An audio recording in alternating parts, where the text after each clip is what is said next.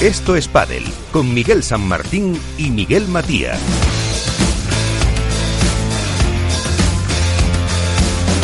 Muy buenas noches. Qué bien esto de estar cada semana otra vez ya de vuelta porque vuelve la competición, ya lo anunciábamos la semana pasada y cada vez hay más cosas que contar, vamos recuperando la normalidad, no eso de nueva normalidad que ese palabra la verdad que no me gusta nada. Pero así, eh, poco a poco ya tenemos muchas cosas que contar en este programa que iniciamos ahora y que vamos hasta darnos un viaje por el pádel en unos eh, minutos. Pero antes, eh, lo primero es saludar a nuestro compañero, nuestra cabeza pensante, iba a decir, que está aquí atascado con los auriculares. ponte cerca del micro, por lo menos.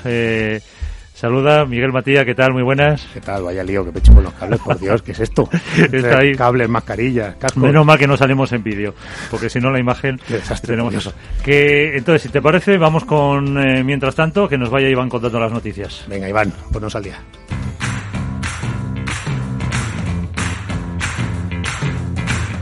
Así viene la actualidad con Contrapared. A ver, Iván, eh, cuéntanos, Iván Hernández, Contraparedes desde Valladolid. Muy buenas noches, que no te hayamos saludado. Hola, muy buenas noches. Bueno, pues nada, eh, está claro que la noticia es, que ya por fin World del Tour ha sacado fechas definitivas para, para los torneos de Madrid. Eh, ha sacado también la novedad del World del Tour Race 2020, en el cual congela, los congela el ranking para todo el año 2020. Y lo que va a hacer va a ser sumar los torneos que se van a celebrar vamos a recordar que las fechas de los nuevos torneos son del 28 de junio al 5 de julio y del 12 al 19 de julio.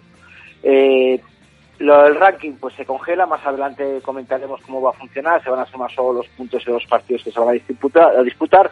y hoy mismo por la mañana World del Tour ha sacado en su página web la distribución de cómo serán las nuevas instalaciones para celebrar los torneos, en los cuales vamos a tener hasta cinco pistas dentro de la misma instalación, tres adyacentes y dos principales, en donde se van a disputar los dos primeros torneos, es un montaje realmente ambicioso y, muy bonito por parte de World del Tour. También tenemos que decir que vuelve la guerra otra vez, por decirlo de alguna manera, o empieza la fiesta. Abrimos la barra libre de las elecciones en la Federación Española de Padel. Eh, han, salido ya las nuevas fechas, han salido ya las formas en que se van a, realizar y bueno, pues ya tendremos mucho tiempo que contar y algo contaremos hoy porque también ya empieza a mover a haber historias y malas cosas con el tema de el censo electoral como tal. Me gustaría dejar un último toque, que ya sé que tenemos muy poco tiempo hoy, para felicitar al jugador Rafa Méndez, que después de más de tres meses de una grave eh, enfermedad por problemas de sangre y coagulación, eh, le han dado el alta y vuelve a las pistas. Creo que es algo siempre importante la recuperación de alguien. Y bueno, pues decidir que todos estamos esperando las competiciones eh, federadas y para adelantarse, como siempre, la Federación Madrileña ya ha sacado unas pautas para la Federación Federada y esperamos que la Federación Española y otras federaciones también saquen lo mismo. Nos quedamos con el World Padel Tour Race 2020 y las elecciones a la Federación Española de Padel. Pues temas que seguro que tratamos en el debate. Gracias, Iván. De nada.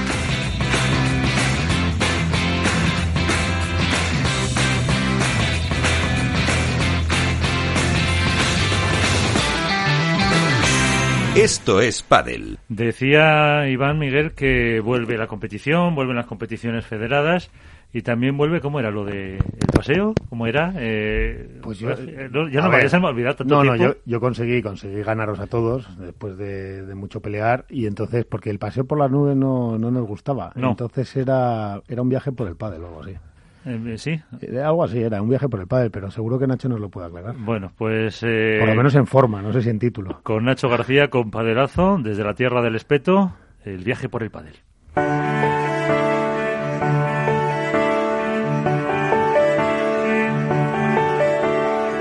Vuelve el pádel.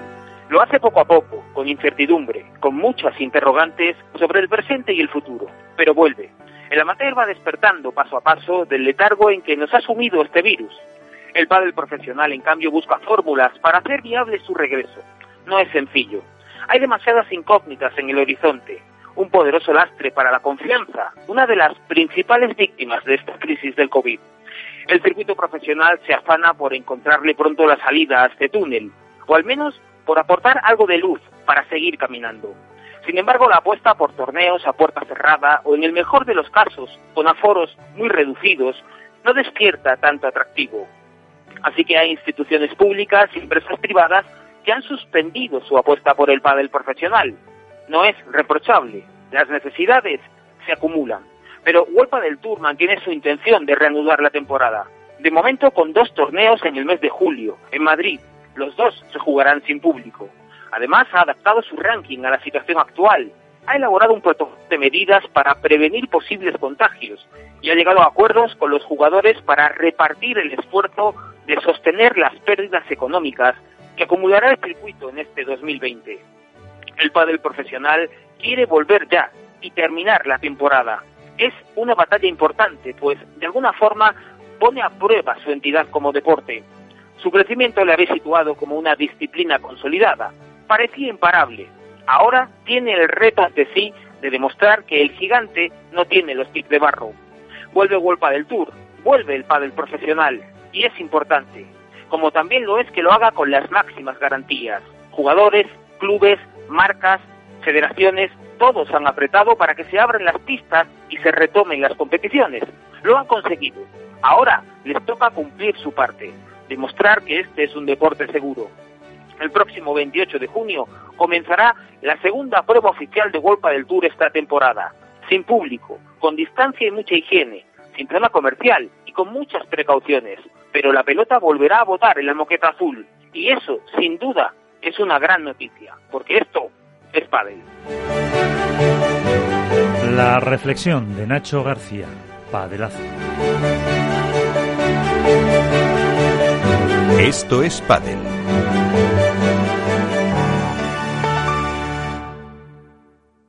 Vengo con un disgusto de la cocina. ¿Qué pasa? ¿No queda helado? Pues no lista, que tienes todo mezclado en los cubos. Los envases de plástico, latas y bricks van siempre al amarillo. Anda que... Vale, te prometo que ya no se me olvida. Cada vez somos más los que reciclamos para que el mundo funcione mejor. Súmate y recicla. Ecoembes, Federación de Municipios de Madrid y Comunidad de Madrid. En Capital Radio, especial innovación energética.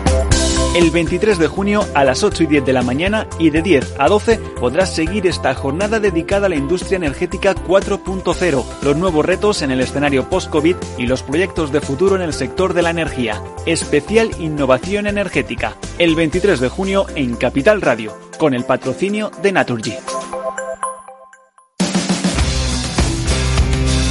Esto es Padel, con Miguel San Martín y Miguel Matías.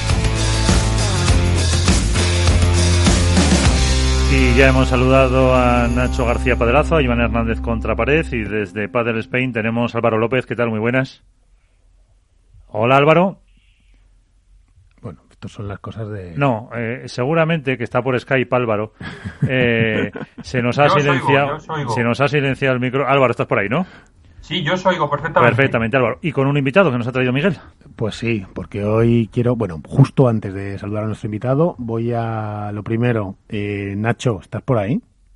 Claro, claro, aquí estoy. Madre mía, ¿eh? Dichosos, dichosos los tímpanos. O sea, he estado usurpándote la melodía durante, durante dos semanas, claro, para mi catástrofe absoluta y, y qué gusto volver a, a oírte. Eh, espero que todo bien, Nacho, bienvenido al programa y que, y que este tiempo, pues bueno, haya sido lo menos, como dice un amigo mío, no voy a entrar en si bien o mal, pero con la mayor dignidad posible. Así que bueno, bienvenido. Oye, mira, Álvaro, Nacho, os traigo, bueno, lo que me queda este verano, Nacho, es ir a verte y ver a Najim, que, pero bueno, eso ya, eso ya nos haremos fotos y le explicaremos a, a, todo el mundo quién es Najim.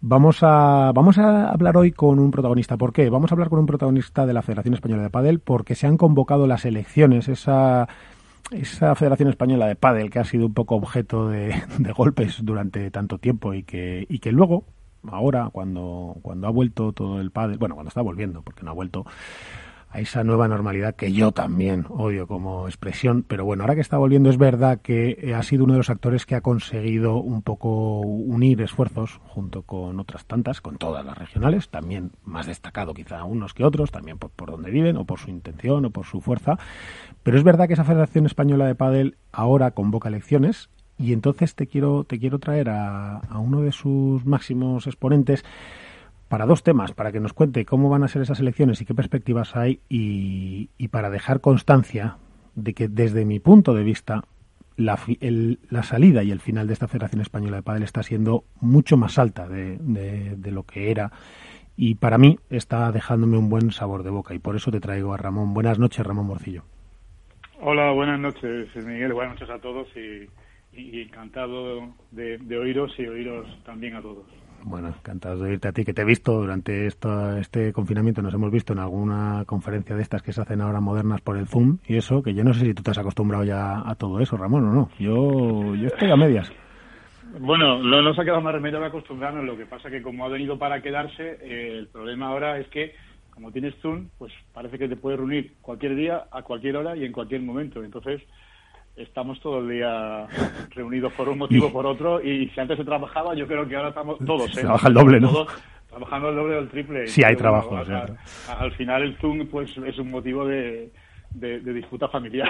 Y oye y, también os da guerra a las federaciones y eso con el zoom con las regionales y eso os da guerra o no no, no, no, no. Bueno, cada regional tendrá su, su, Zoom y eh, lo utilizará pues como, como crea conveniente para sus reuniones. Yo sé que lo han utilizado pues para clubes, para sus eh, federados y tal, pero no, no, nosotros no. Oye, Ramón, yo decía que a mí me parecía que era una, una buena mm, dinámica saliente de la actual directiva de la Federación Española y lo decía con mucha intención, porque entiendo, y te lo pregunto directo, que eh, Alfredo Garbisu no se va a presentar a la reelección o eso no se puede saber. Están convocadas y estáis un poco a la espera. Bueno, eh, están convocadas, pero Alfredo Garbisu ya ha transmitido en varias ocasiones a varias personas que no tenía intención de, presentarse a la reelección. Eso lo ha dicho él, no, no lo digo yo. Entonces, bueno, eh, lo que hemos querido hacer es convocar unas elecciones cuanto antes. Y nuestra intención era haberlas convocado el 27 de abril, que era cuando se inició cuando el proyecto inicial de, reglamento y calendario electoral. Luego, eso te iba a preguntar, porque esto nos, ha, descolocado todos los calendarios de todo. Claro, claro, Nosotros eh, en, principio el calendario empezaba el 27 de abril y terminaba creo que el 11 de, julio. Ahora, pues a raíz de todo esto, una vez que también el Consejo Superior de Deportes ha autorizado a que se procedan, a que se puedan proceder la, la convocatoria de las eh, federaciones, pues entonces nosotros hemos sido prácticamente de los primeros en decir, aquí estamos, vamos a, a terminar pronto con esto, a hacer unas elecciones y evidentemente pues eh, empezar una, una nueva legislatura, pero pero no hemos esperado retrasar más el, plazo para, para iniciarlo. Oye, Ramón, ¿y tú este tramo final ¿Cómo, ¿Cómo, lo has vivido? O sea, ¿cómo, lo estás viviendo? ¿Es, es, es, un, ¿Es un final de algo? ¿Es un punto de aparte? ¿Es un respiro? ¿Es un volver a rearmarse? ¿Cómo lo, cómo lo vive Ramón Morcillo, no la federación? Bueno, yo lo vivo con, con la esperanza de que, de que eh, a partir de ahora, pues eh, todas estas fricciones que ha habido y todas estas tensiones, pues evidentemente, no sé si desaparecerán, pero que ojalá que desaparezcan, se rebajen y podamos tener un, un horizonte común.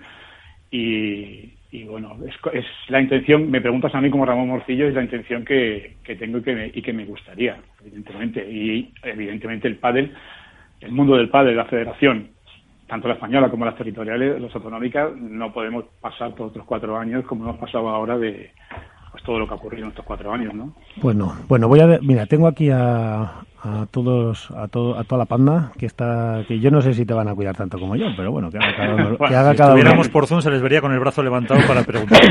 que haga cada uno lo que quiera, porque yo siempre, ya sabes que en esta, en esta casa la única línea editorial que, que la marco yo es que no hay línea editorial, así que contigo está Nacho García de Padela. Pues nada, yo encantado de responder a todo lo que me pregunten sin ningún problema. Pues ahí te dejo al maestro. Nacho. Hola Ramón, ¿qué tal? Muy buenas. Nacho, hola, buenas. Buenas. encantado de saludarte. Igualmente, Nacho, gracias. Eh, mira, yo quería preguntarte por una cuestión. Eh, bueno, tengo dos preguntas para ti muy cortitas y yo creo que de fácil respuesta. Eh, la primera de ellas es una aspecto que me ha llamado la atención y me gustaría saber qué lecturas haces de esto. Y es que eh, la comisión gestora, que es el, órgano un poco que va a dirigir la federación hasta que termine el proceso electoral, hasta que haya nueva, nueva presidencia, nueva junta directiva y nueva comisión delegada y nueva asamblea, eh, de alguna manera está en manos de eh, personas afines a la Federación Vasca o directamente incluso está hasta el propio presidente de la Federación Vasca. Eh, ¿qué, lectura hace de esto? Eh, ¿Por qué es así? ¿Por qué se ha elegido a, personas tan vinculadas a la Federación Vasca? No, no, vamos a ver, esas personas ya estaban, ya formaban parte de la junta directiva. Si tú repasas la junta directiva anterior, ya estaban. Entonces, la, junta directiva elige a tres personas y ha elegido a esas tres personas. Y, la comisión delegada ha elegido otras tres. En definitiva, yo, desde mi punto de vista, yo creo que la comisión gestora, al fin y al cabo, es eh, una transición. Para mí, tiene que seguir siendo la continuidad de lo que hay en cuanto al grupo que había y terminar, simplemente. Entonces, esa ha sido la, no hay ninguna otra intención. Vale, y la segunda, pregunta que quería hacerte, muy rápida y muy directa, eh, ¿has deshojado ya la margarita y tienes intención de presentarte? ¿Yo? No, yo, no, tengo que, no tengo que deshojar ninguna margarita. Es decir, yo trabajo por el padre y, y, no, no, no, no, no he deshojado nada. Pero no me hagas, no me hagas un Sánchez, Morcillo. te presentas o, no? Claro, o sea, dime si te presentas o no, que me estás haciendo aquí un Sánchez. Pero es que me preguntáis una cosa que ni yo mismo sé, evidentemente. Entonces, ¿Y, cuándo, tienes que decidir eso? Pues el calendario, bueno, no yo, cualquier candidato, ¿eh? evidentemente, ten en cuenta que, que, hasta, hasta el 30 de julio hay plazo para presentar eh, candidaturas. Entonces, lo que pase de aquí al 30 de julio, solo Dios lo sabe. O sea, es una cosa. Pues igual tú eres un candidato de consenso, pero bueno, vamos a ver qué, vamos a ver qué piensa Iván, que, tengo, que tengo a Iván desde Valladolid. Iván, aquí tienes a Ramón Morcillo. Hola Ramón, muy buenas noches. Iván, buenas noches. Me alegro de oírte. ¿Qué tal? Bueno, igualmente, me alegro mucho de oírte y bueno, primero felicitarte por el trabajo que habéis realizado para conseguir lo que habéis hecho por el padre. Y yo tenía dos preguntitas también, muy cortitas. sí, muy rápidas, venga, vamos. Más o menos estáis, estás, estás, respondiendo bien, no como un político, que será bueno. eh, ¿Por qué se ha reducido drásticamente el censo de los clubes de 140 a, 100 a, a 14? ¿Por qué solo porque he visto que se ha sacado una, una nota de que se ha modificado algo en el, reglamento en el que solo se cogen los, los equipos que han participado en el Campeonato de España cadete. ¿No se puede hacer algo para incluir a todos los equipos que han jugado durante el 2019 quitando el 2020. Sé que se están aplicando los estatutos, porque sé que se están aplicando, pero ¿no es una cuestión un poco extraña de reducir 140 a solo 14? No, es que no, no hemos reducido nada. Nosotros hemos puesto en el censo, el censo es el que marca, no los estatutos, el que marca el reglamento electoral aprobado por el Consejo Superior de Deporte y el que marca la orden ministerial que regula los procesos federativos de elecciones. Entonces, ahí se dice qué clubes son los que conforman el censo. Y al día de la convocatoria de elecciones, estos 27 clubes, repito, estos 27 clubes son los que lo conforman. No se ha reducido nada, simplemente entran en el censo los que tienen que entrar. No es la federación quien tiene que decidir me salto la orden ministerial, me salto el reglamento y hago otro censo. Hemos aplicado estrictamente, estrictamente lo que marca reglamento y la orden ministerial que regula todos estos procesos. Ahora bien, si se quiere lanzar otro mensaje, a mí no me preocupa que se quiera lanzar otro mensaje, sino me preocupa quién lanza el otro mensaje. Es decir, hay gente que puede preguntarme, puede preguntar, oye, lo explicas lanza el mensaje. Te escuchamos. Espera, Ramón. Ramón, ponte bien el teléfono, por sí, favor. que te escuchamos mal. Perdón, si, a ver, estás, a ver, sí. si estás con un manos libres, ponte con normal que se te ¿Ahora? Sí, ahora, ¿Ahora me oís? Bien, decía que si quien lanza el mensaje son personas que no son duchas en la materia, porque no tienen por qué serlo, evidentemente, pues lo entiendo que se haya que dar, se explique. Pero si quien lanza el mensaje son personas metidas en el tema, que saben cómo funciona perfectamente la reglamentación, la normativa, las órdenes ministeriales, que han llevado procesos electorales, y lanzan un mensaje con la única intención de confundir, a mí es lo que no me gusta. A ver, Ramón, un segundo. Yo por explicar, para que el que nos esté oyendo... No, no, si yo sé que se están aplicando los estatutos. Iván, un segundo, perdóname, perdóname un, segundo, Iván, un segundo. Eh, a lo que se refiere Ramón, para el que nos escucha, para que contextualizar un poquito al que nos escucha, es debido a que con el anuncio de, de la fase esta electoral y preelectoral, evidentemente hay que publicar el censo y el censo se conforma por una serie de eh, posibles, eh, bueno, por, por, por, lo que viene siendo los luego los, los votantes, ¿no? Los decisores por su capacidad de voto que viene ordenada desde que viene por supuesto en reglamentación ministerial y por Consejo Superior de Deportes como cualquier federación que efectivamente luego la federación se rige por sus estatutos que son los que dan validez a esa relación ministerial y a esa y a esa asociación eh, federativa. Entonces eso es así y entonces cuando se ha publicado, pues algún presidente, alguna federación eh, rápidamente ha dicho que, que, por qué tenían que ser tan pocos y, y bueno, y luego ya eh, titulando la opinión y es por eso que Iván y Nacho están hablando de este tema.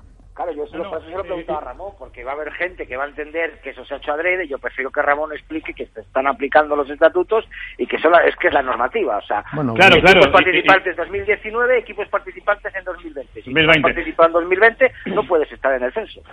Eh, pero, pero, pero no, no, pero, pero, pero exactamente, Iván. Pero yo, evidentemente, lo que he dicho no es porque me preguntéis, todo lo contrario. En este caso sí que tengo que decir que me alegra que me hagáis esta pregunta para aclararlo. Lo único, lo único, lo único que digo es que cuando los mensajes, evidentemente, pues si quien lanza el mensaje o quienes lanzan el mensaje son personas duchas en la materia, pues ves que entonces hay otra intención en el mensaje. Y es a mí personalmente, lo que a mí personalmente, y ahora hablo como Ramón Morcillo, pues no me, no me, no me gusta, evidentemente y prefiero aclararlo, ¿no? Nosotros, si, si, si por normativa son 3 millones de clubes, pues 3 millones de clubes, los clubes que fueran, pero es que por normativa, por orden ministerial, son 27, no hay más. Que no 14. Vale, y la segunda, la segunda pregunta, yo he estado mirando más o menos, pues, más bien por el artículo que ha hecho Nacho de las comisiones, la Junta Electoral, la Junta Gestora y todo esto, a mí me llama ah, particularmente eh, la atención una cosita. ¿Cómo es que, eh, a ver si lo tengo aquí apuntado así, la compatibilidad que puede tener el asesor jurídico de la Federación Española y de ANIP sea el mismo, o sea, Borja Osea, y al mismo tiempo él, eh, o sea, y al mismo tiempo sea miembro, el presidente de la Junta Electoral. O sea, ¿cómo puede ser, la, si hay incompatibilidad, puede ser compatible ser asesor jurídico de la Federación Española y ser asesor jurídico de una asociación que a veces va en contra de la propia federación?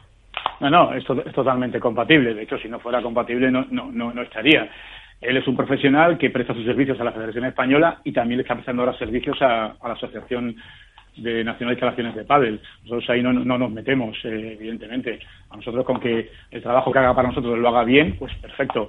Eh, no tengo nada más que decir, pero es perfectamente compatible que lo, que está haciendo. Muy bien. Vale, perfecto. Aclarado. Álvaro. Muchas gracias. Álvaro López. ¿Qué tal, Ramón? Una pregunta, que vamos ya fatal de tiempo y tengo que traeros a más gente. nada, yo muy brevemente, eh, más que para mí, para, para los oyentes, eh, pues que nos cuentes un poquito eh, qué balance haces de la gestión de que ha sido de, Alfredo Garbisu en su tiempo en la federación, tú que has estado lógicamente muy metido, eh, pues qué balance hacéis en la federación todo este tiempo. Esta es la, esta es la pregunta rápida, Ramón. Bueno, pues la pregunta rápida, pues evidentemente hay, hay, cosas, hay cosas que, que, se podrían mejorar y cosas que se podrían haber hecho mejor, otras cosas pues eh, no, pero han sido cuatro años solamente como resumen, han sido cuatro años muy difíciles. Desde el momento, desde el minuto uno, la asamblea de diciembre del 2016, ya empezamos con, con problemas y con dificultades, por tanto han sido cuatro años muy, muy, muy, muy difíciles y bueno pues eh, pues evidentemente en otro en otro escenario y con otro ambiente a lo mejor se hubieran hecho las cosas de otra manera no lo sé pero evidentemente eso ya está y lo que hay que hacer ahora es a partir de ahora seguir haciendo las cosas eh, mejor cada día ya hablaremos. Ha sido la tormenta perfecta también, porque si por, si por algún casual hubiese habido un poquito, una luz y un poquito de oxígeno, pues llegó este COVID maldito y traicionero y, ya está, ¿no? Y eso fue el ese ha sido el final, ¿no? De, todo esto. Pero bueno, Ramón, me he quedado sin tiempo. Sé que tienes que atender tus cosas. Te soy, te agradezco mucho que hayas eh, dedicado tu tiempo para estar con nosotros y te espero aquí otro día a ver si te vienes al estudio cuando se pueda, que todavía no nos dejan y charlamos de verdad un buen rato. Cuando queráis a vuestra disposición y muchas gracias por llamarme. Un abrazo, Buenas noches. Otro. Buenas noches. Hasta luego. Gracias. Gracias. Esto es Padel en Capital Radio.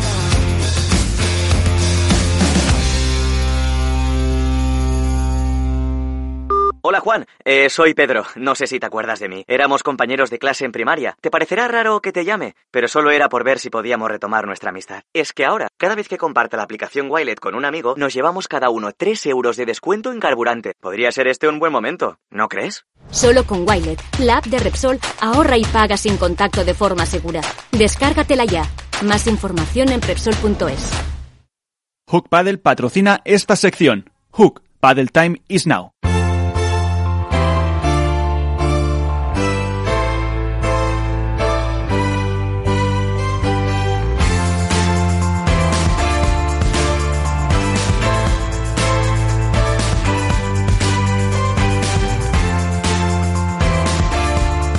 En Esto es comienza el debate.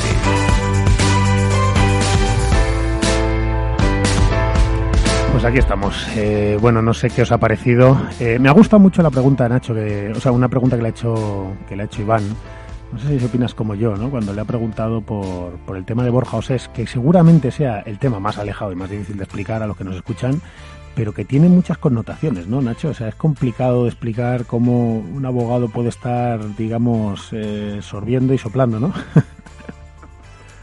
bueno, de alguna manera es también, si tiene el papel de asesor jurídico, eh, quitando cualquier tipo de connotación, que las hay, por supuesto, pero quitando cualquier tipo de connotación, a priori es una es un buen es una buena persona, ¿no? Un buen profesional, un buen perfil para ocupar bueno, Borja está considerado, tiene para juntas electorales. Probablemente Borja esté considerado el mayor experto en esto de, de, por España. Eso, ¿eh? Por eso lo digo. no de pádel, sino a nivel deportivo. Claro, otra cosa es lo que hay alrededor. Claro todo lo que todos los intereses. Pero bueno, me ha gustado que se le preguntara, porque además la semana pasada, bueno, estáis, entrad ya cuando queráis, ¿eh? o sea que ya no, no hace falta que os dé paso ni lo pidáis. Pero, pero es verdad que la semana pasada que tuvimos ahí pues las respuestas de Jorge Muñoz Prieto, que es el presidente de ANIP, a, al otro martes anterior en el que José Luis Amoroto, presidente de la Federación Madrileña el que tienen ahí un pequeño Cristo entre, entre ambas, y es verdad que Jorge contestaba a la Federación Madrileña, que ya de por sí estuvo dura el día anterior, ya su presidente dijo que bueno, que preparaba la demanda, que parece ser que va para adelante esa demanda. Y, y, bueno tras la tras aquella visita de o tras aquellas declaraciones de Jorge pues bueno eh, yo creo que no, por lo menos a día de hoy, o yo que yo sepa, no, no se han calmado los, los ánimos. Según hemos visto las respuestas de Morcillo, pues, eh, pues, pues, pues tampoco, porque ya está en reza la gresca. O sea, el pádel, lo, casi esto es una, casi esto es un welcome, es decir, bueno, pues ya estamos todos, ¿no? Ya está esto como que, ya estamos como estábamos, ¿no? Esto sí que es la normalidad, ¿no, chicos?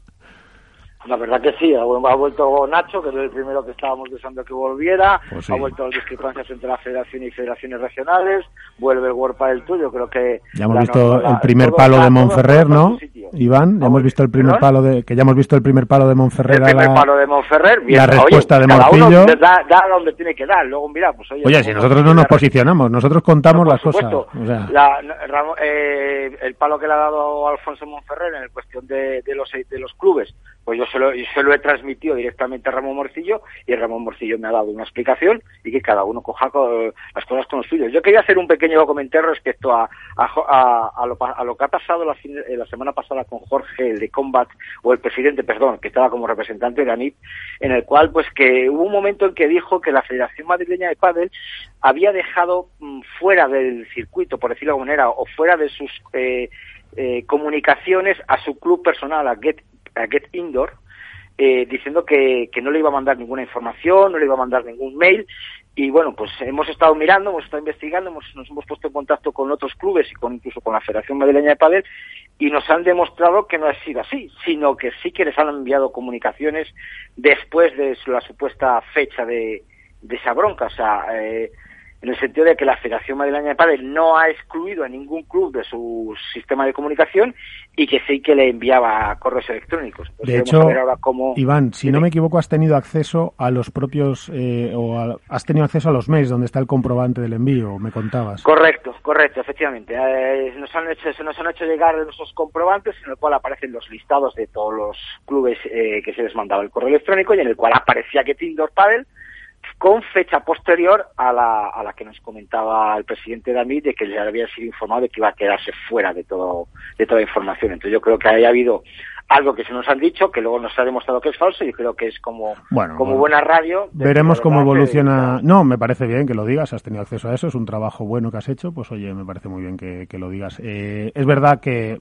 que la guerra, pues bueno, pues el pádel vive así, de estos sobresaltos, ¿no? Y es verdad que en esta guerra que hemos vivido, en la de, sobre todo de declaraciones institucionales o federativas, con los, con los, con las interpretaciones para los permisos de la vuelta al pádel en este asunto del COVID, es verdad que, que es verdad que muchas eh, instituciones pues han tenido, eh, lamentablemente además, que ir rehaciendo sus escritos y han tenido que ir eh, adoptando medidas en función también que no colaboró mucho la actitud del Consejo Superior de Deportes, por cierto, a cuyo director general han cesado hace 10 días y que no sé cuánto habrá tenido que ver el tema del pádel, pero y claro, desde luego si, si el tema del pádel entró por la ventana, ese no sabía, no estaba acostumbrado a lo que le venía, claro, entonces se lo ha llevado por delante. Pero, pero es verdad que todo eso pasó, es verdad que, que han tenido que modificar pues comunicaciones bastantes En eso, mi punto de vista, que no, quiero que se enfade nadie conmigo, ya sabéis que yo no quiero enemigos para nada, pero, pero bueno, a mí sí que me parece que, que en este caso mi comunidad, que es la que yo domino, pues eh, siempre más o menos lo que hizo fue estar muy alerta y, y no tuvo que modificar lo que decía. Y, y, a mí también me ha gustado el trabajo que ha hecho Anip, me parece que ha empujado muchísimo, muchísimo. Eh, pero lo he vivido así, es decir, a mí me parece que, que deben entenderse y que, y que, otra vez más en el pádel, ¿no? Once again, que se dice, pues, pues veremos si lo consiguen. Pero, pero bueno, esto ha sido un poquito lo que ha ocurrido y en referencia a lo que decía Iván. Por otro lado, estamos ya vuelta del Tour a tope. Mira, os hago una propuesta. Vamos a ver si os gusta a quien os acabo de traer, que nos va a dar un poquito más de luz para que podamos hablar de, del World del Tour. Fernando Velasteguín, Vela. Hola, ¿qué tal? ¿Cómo les va? Buenas noches. En el coche te veo atendiéndonos. Sí, estoy volviendo de una cena. Bueno, pues oye, muchísimas gracias. Eh, por tu tiempo y por, y por dedicarte hasta esos 15-20 minutos de relax que puedas tener en tu coche, nos los dedicas. Muchas gracias. Oye, Fer, nada, mira, yo te quería llamar porque, bueno, vuelve el World del Tour y tenía contigo pendiente varias cosas. La primera, eh, ¿cómo estás a nivel físico? ¿Cómo, cómo, te, ¿Cómo te encuentras después de todo este tiempo en casa y con, y con toda esta bomba que nos ha estallado del COVID? Bien, físicamente parar para, para mi tendón que ya terminó de curarse, en principio vino muy muy bien porque no es lo mismo recuperarte mientras competís que recuperarte mientras estás en tu casa. Eh, la verdad que para eso vino muy bien de la lesión del año pasado que hace un año ya, la verdad que estoy jugando sin nada de molestia, me siento que puedo hacer los sprints ya en puntas de pie, para eso vino muy bien, estoy muy muy contento. Eh, durante el confinamiento arranqué los primeros días muy entusiasmado, después viendo lo que pasaba me relajé un poquito porque sinceramente lo veía muy difícil que podamos jugar este año y después cuando empezamos a entrenar yo tenía claro ya llevamos tres semanas y media por lo, por lo menos acá en Barcelona que es cuando nos empezaron a dejar entrenar tres semanas y media y ya estamos en muy buen ritmo o sea que a nivel físico por lo profesional muy bien y a nivel personal por suerte todos muy bien en mi familia. Eso te iba a decir, y psicológicamente, ¿cómo, cómo te enfrentas? Bueno, claro, preguntarte a ti eso es como preguntarle a un león que si quiere eh, coger una gacela, pero bueno, ¿cómo te enfrentas a esta reentrada? Supongo que con más ganas que nadie, ¿no? Bueno, yo, mira, ayer justo, no sé, viste, con el tema de las redes sociales, te llega mucha información y, y alguien había puesto una cosa del 2017, que, que había habido un partido entre no que no me acuerdo qué partido era que se promocionaba y, y me llegó también la info, claro, yo en el, en el 2017 terminamos número uno con Pablo, pero me tuvieron que operar el menisco, el 2018 el codo, el 2019 el tendón, o sea que yo estoy un poco acostumbrado a, estos parates, es decir, mira, pero ahora este, este parate sin competir nos ha nos ha agarrado a todos. Yo creo que más allá de las ganas que tenemos todos de volver, esto fue, fue un aprendizaje y un golpe muy duro para todos, para darnos cuenta que, que, que bien, estamos muy centrados en lo nuestro, parece que nuestro micromundo fuera el mundo entero y te das cuenta que todo, todo lo contrario, o sea que con muchas ganas de volver a competir, pero yo creo que nos ha dejado esto una lección muy linda para todos. Esto nos ha, nos ha hecho un poquito más humanos, ¿no? Nos ha enfocado, ¿no, Vela? O por lo menos así lo he sentido yo también en mi entorno y en mi familia. Nos está enfocando bastante, ¿no? Nos está ubicando en la vida. Sí, porque hay muchas veces que vamos con la dinámica que, que nos sentimos invencibles o en el sentido de que hay muchas veces que nos, que nos preocupamos por cosas que realmente son una tontería y, y siempre pasa igual porque nos cansamos de decir, no, no, eh, hay, hay que darse cuenta de lo más importante, lo más importante, pero hasta que no pasan cosas graves eh, como ha pasado o le pasa a algún familiar cercano, eh, no, no terminás de, valorar lo bien que estabas, ¿viste? Hay muchas veces que por la boca decimos tantas cosas y hasta que realmente no pasa algo grave a alguien cercano, no nos damos cuenta, ¿viste? Pero bueno, esto yo creo que nos ha tocado a todos y nos ha dejado un gran aprendizaje. Oye, Nacho, aquí tenemos a Vela. Tenemos que volver al World del Tour con novedades. ¿Qué le, puedes, qué, qué le decimos? Hola, Vela, ¿qué tal? Encantado de saludarte. ¿Qué tal, Nacho? ¿Cómo te va? Quería preguntarte, eh, esta situación de alguna manera eh, es un desafío para, para todo el mundo, para, para empresas, instituciones, en fin, para todo. Eh, eh, en lo que respecta al pádel, eh, de alguna manera es eh, poner un poco delante del espejo que venía eh, muy crecido, con muy buena dinámica, siendo un deporte en clarísimo ascenso, con un futuro espectacular, y, de repente es como ponerlo y decir, bueno, ¿realmente eras eso? ¿Estás preparado para sobrevivir a esto? Eh, ¿Cómo ves al pádel? ¿Cómo sale el pádel de esto?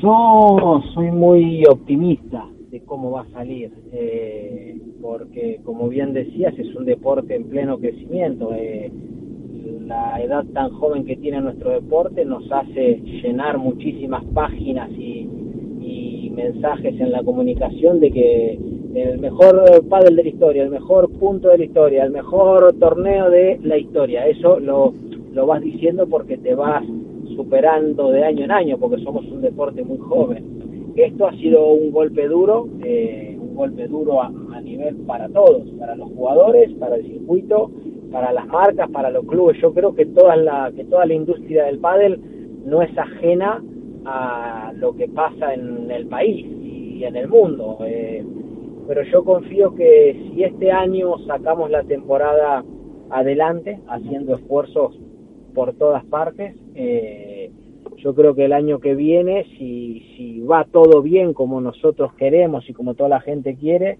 eh, yo creo que el pádel va a volver muy, muy fuerte.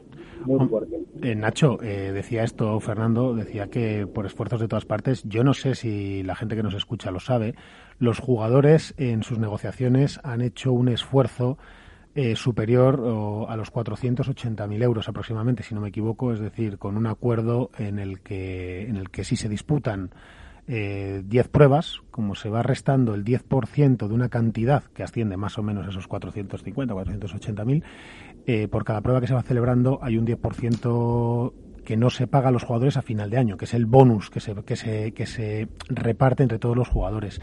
Eh, por un lado, Nacho, yo no sé eh, este tema cómo, cómo se ha vivido desde los jugadores, pero teniendo aquí a Vela, podríamos preguntarle, ¿no? ¿Cómo se ha negociado todo eso? ¿Cómo? Sí, ¿me escuchaste, Fernando? Sí, ¿cómo se ha vivido el qué? Lo de... Toda esa negociación, es decir, ¿cómo habéis negociado todo ese descenso? ¿Cómo se ha...? Porque yo creo que es un, en un esfuerzo importante de los jugadores el que se ha hecho ahí. Yo no sé si ha quedado bien comunicado eso. A ver, eh, ¿me escuchan? Sí, perfectamente. A ver, eh, yo creo que desde que eh, lo que pasó con la pandemia empezamos a tener comunicación continua con World Padel Tour y la predisposición de los jugadores fue muy clara. Eh, queremos jugar, queremos jugar. Si, si Sanidad lo permite, queremos empezar a jugar cuando nos den el OK y estamos dispuestos a hacer el esfuerzo que haga falta para sacar el circuito adelante. Desde, desde World Padel Tour luego nos presentaron unos números, un, unos números que nos presentó Mario Hernando, donde nos enseñó la grandísima pérdida que tenían durante este año eh, por todo lo que había pasado y nos dieron dos opciones, eh, renunciar al 50% de premio y cobrar el fijo o no cobrar el fijo y jugar por el 100% de premio y después se consiguió una un como como algo mixto, pero siempre con la predisposición de que los jugadores íbamos a, hacer el esfuerzo que haga falta. Yo lo vi muy positivo por parte de los jugadores eh, porque nos interesa a todos estar en, en, competencia este año. Yo creo que es muy malo tanto para el circuito, para el pádel y para nosotros estar un año sin competir, por eso había que hacer un esfuerzo, pero yo creo que hay que dejar muy claro una vez más, porque hay muchas veces que se nos tilda a los jugadores que siempre tiramos para nuestro lado, eh, y el jugador eh, cuando cuando el circuito lo ha pedido es el primero que ha dicho que sí para poner el hombro y yo creo que eso tiene que salir en todos lados porque yo no sé qué deportes han hecho eso donde donde el jugador ayuda a la entidad privada dueña del circuito para que haga para que haga esto. Eh, porque luego en el futuro si la entidad privada gana muchísima plata por lo que sea, porque lo hace bien, porque el deporte crece, por todo lo que puede pasar, eh, yo no creo que los jugadores le vayamos a pedir a la entidad, en este caso a Wolpa del Tour, bueno, mira, como nosotros en el 2020 te ayudamos, ahora que has ganado mucho, queremos que pongas más de lo que tenemos acordado. No sé si eso en un futuro puede pasar. Lo que está claro es que cuando hubo que poner plata eh, por parte de los jugadores, una predisposición absoluta a sacar el circuito. Y yo creo que eso, eh, eso es un, es un acto para, para mm, dejarlo muy claro y que se felicite al jugador desde el puesto 1 hasta el puesto 100, ¿eh? porque yo te digo que si no se cobra el fijo del año que viene, eh, porque se han jugado 10 pruebas, el jugador del puesto número 60 al 100, que con esa plata que cobra, que creo que son 2.500 o 3.000 euros cada uno, puede pagar su entrenador, se puede pagar viajes, y son los chicos que, que, que están perdiendo más plata por sacar el circuito adelante por su carrera. Entonces, yo creo que hemos hecho un gran esfuerzo, pero por sobre todo los chicos de más atrás, porque nosotros no cobramos el fijo, pero tenés los patrocinadores en los cuales te podés apoyar. Sí, pero es verdad que ese esfuerzo eh, se suma a otro que vienen haciendo casi todos los jugadores, con no todos, pero bueno, casi todos, en el que han tenido descensos del 30 y el 40% en las marcas, con lo cual es un doble ah, esfuerzo. eso, e, eso sin eso eh, cada uno después se tiene que, que sentar con sus marcas y porque claro, una cosa, una de las cosas en las cuales yo insistía mucho cuando hablábamos con los jugadores, pero al final no lo pudimos sacar adelante porque quizás eh, o, yo no me expliqué bien o no o no se creía mucho, era decir, bueno, si, si Sanidad nos permite, lo que tendríamos que tener es un mínimo de pruebas, ¿no? Es decir, bueno, si podemos empezar a jugar en julio, de julio a diciembre, eh, si Wolpa del Tour nos asegura tres, en las otras siete pruebas que les exigimos si hay que jugar todo el año a puerta cerrada, nosotros hacer un aporte extra a esos 450 mil. ¿Por qué? Porque yo hoy me siento con los patrocinadores y no tengo un horizonte de futuro. Le digo, mira, me han garantizado tres pruebas y las otras voy a ir en función de las sedes. Como por ejemplo, eh, ayer salió la noticia de que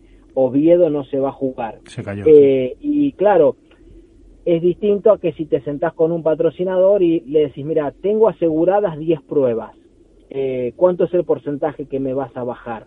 ¿Entendés? Entonces, ahora tenemos que jugar las dos pruebas o tres y luego estar a la expectativa de la evolución del virus si vamos a jugar a algún sitio o no vamos a jugar algún sitio. O sea que hasta final de año, hasta que no termines el año, no te puedes sentar con el patrocinador porque tenés un calendario pero que no está muy asegurado. Ojalá, ojalá que, cuando nos pasen el calendario, que nos lo van a pasar en breve, estén las pruebas confirmadas y sería pero espectacular poder jugar 8, 10, 11, 12 pruebas. Sería buenísimo, pero por, por los jugadores estábamos dispuestos a que si nos aseguraban 10 pruebas, seguir ayudando al circuito, porque a puerta cerrada los números que nos pasó World del Tour son números muy deficitarios. Así que, pero mira, hoy las situaciones que tenemos, tres torneos, ojalá, ojalá, y confiando en la buena evolución del virus, podamos jugar muchos más hasta, hasta final de año. Iván. Hola Iván, ¿no nos oyes? Bueno, Hola, ¿me oyéis? ¿Me oís ahora? Ya te oyen, ya te oyen. Vale, hola Vela, buenas noches. Mira, yo que has, nombrado una, una, cosa que me gustaría comentarte y luego hacerte dos preguntas. Has comentado lo de jugar a puerta cerrada, ¿no? Eh, ¿Cómo prepara un jugador profesional dos cosas? Primero, psicológicamente jugar a puerta cerrada creo que no es lo mismo que jugar con público, con el ambiente. ¿Cómo se prepara eso psicológicamente? Y si Fernando Velasteguín cree que uno de los factores importantes, al menos en estas dos primeras pruebas, va a ser el aspecto físico, el jugar en la misma pista 15 días seguidos, eh, la preparación física de esta pequeña pretemporada que habéis tenido va a ser fundamental. Son esas dos preguntas, el aspecto psicológico de jugar a puerta cerrada, cómo lo vais a vivir y sobre todo si el aspecto físico va a ser importante.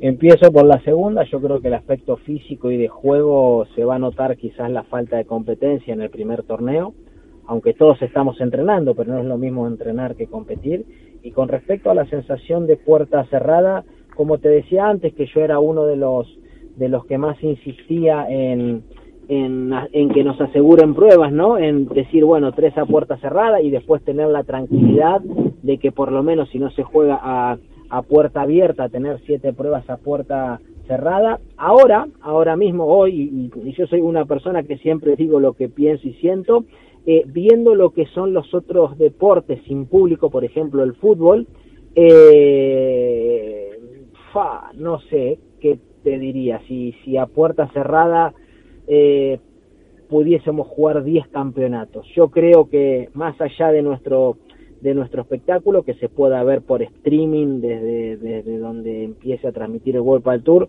yo creo que la gente, y yo lo dije siempre, eh, el circuito va a pasar, los jugadores vamos a pasar, pero los que realmente hacen grande al espectáculo es la gente. La gente forma gran parte de ese crecimiento que ha tenido el pádel y hoy eh, si tuviéramos que jugar todo el año a puerta cerrada, no te sabría decir, Iván, cuál sería la sensación. Va a ser una sensación rara, pero en la cual todos nos vamos a tener que acostumbrar. Eh, has comentado un segundo, has comentado el streaming. Esperamos que haya gente en la plaza y te podamos ver y nos podamos tomar un asadito. Ojalá, ojalá que vayamos a Valladolid, que por lo que vi también en redes sociales, iríamos a final de agosto. Eh, Vela, has comentado el streaming. ¿Os han dicho eh, qué se va a retransmitir ¿Qué se va a dar por televisión en estos torneos del Madrid Arena puerta cerrada? Eh, en principio el streaming sigue igual que siempre desde, desde cuartos de final.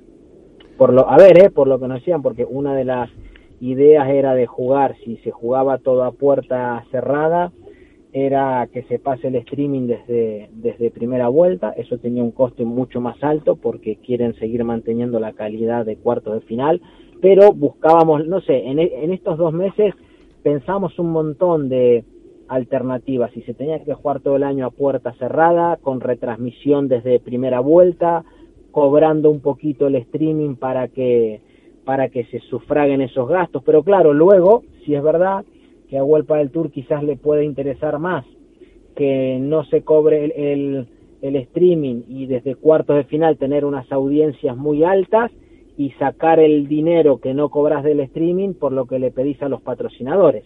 Y el miedo que podía tener desde World del Tour es decir, bueno, cobro el streaming, eh, no, yo no sé cuánta gente va a pagar el streaming y si se me conecta muy poca gente, el retorno que tienen los sponsors con respecto a la gente que nos ve es menos y pierdo por el sponsor. O sea que todos hicieron sus cuentas, sus números y veían un riesgo alto en empezar a cobrar el streaming, pero ojalá que poco a poco eh, se, se, empiecen a retransmitir desde octavos de final o desde primera vuelta, porque no solamente que hay partidos espectaculares, sino que también le vamos a dar una mano muy muy grande a esos chicos que si se consiguen dos o tres patrocinadores porque saben que lo van a ver en primera y en segunda vuelta por streaming, sufragar todos los gastos que tienen para ser profesionales.